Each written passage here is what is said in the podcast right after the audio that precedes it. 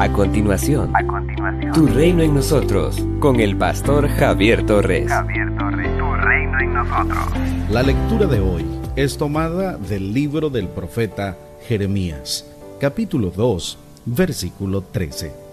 Mi pueblo ha cometido un doble pecado. Me abandonaron a mí, fuente de agua viva, y se hicieron sus propias cisternas, pozos rotos que no conservan el agua.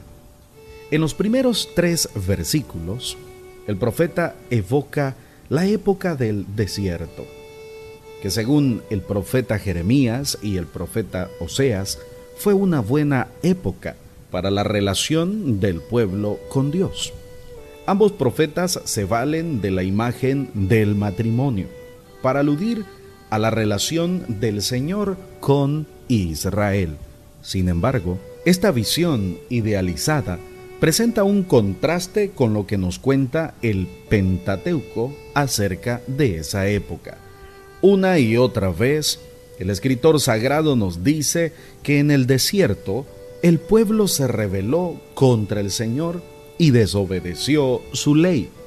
En los versículos 4 al 8, el Señor, a través del profeta, resalta el pecado de infidelidad del pueblo pues tan pronto pisó la tierra prometida, se olvidó del Señor que lo sacó de la esclavitud de Egipto y se fue tras la vanidad de ídolos cananeos. La acusación va dirigida en primer lugar contra los sacerdotes, porque siendo los depositarios de la ley del Señor, no cumplieron su función de enseñarla al pueblo.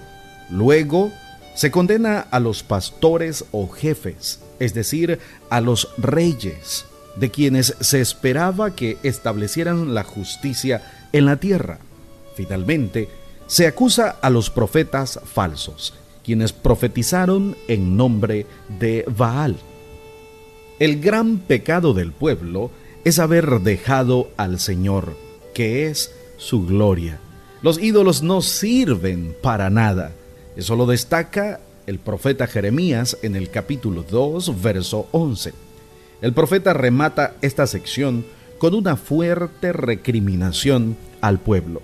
Mi pueblo ha cometido un doble pecado. Me abandonaron a mí, fuente de agua viva, y se hicieron sus propias cisternas, pozos rotos que no conservan el agua. Versículo 13. En esta región, como Palestina, donde escasea el agua, era indispensable construir cisternas para conservar el agua. Estas cisternas se cavaban en una piedra porosa y luego se impermeabilizaba con una mezcla de cal y arena.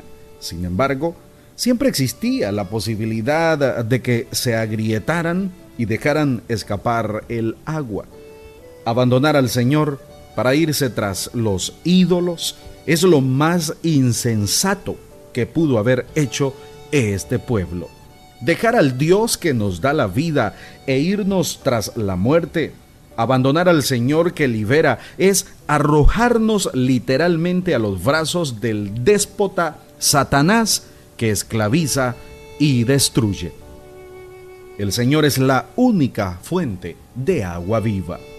En el Nuevo Testamento, nuestro Rey Jesucristo se nos presenta como el agua viva que satisface para siempre nuestra necesidad espiritual. Quien deja de lado al Señor abandona su única oportunidad de vida y de libertad.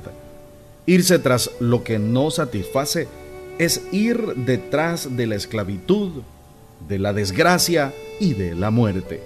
Dejar a Dios para correr en pos de cualquier ídolo es abandonar la fuente de la vida para ir a refugiarse en los brazos de la muerte. Somos una iglesia llamada a establecer el reino de Jesucristo en Nicaragua.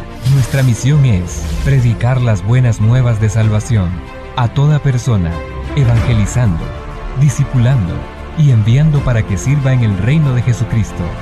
IRSA, transformando vidas. El reverendo Javier Torres es doctor en teología con 21 años ininterrumpidos en el ministerio pastoral. Puedes escuchar y ver sus predicaciones en el Ministerio IRSAT en Managua, de Gasolinera 1 La Subasta, dos cuadras al norte, mano izquierda, o a través de las redes sociales. Esto es Tu Reino en Nosotros.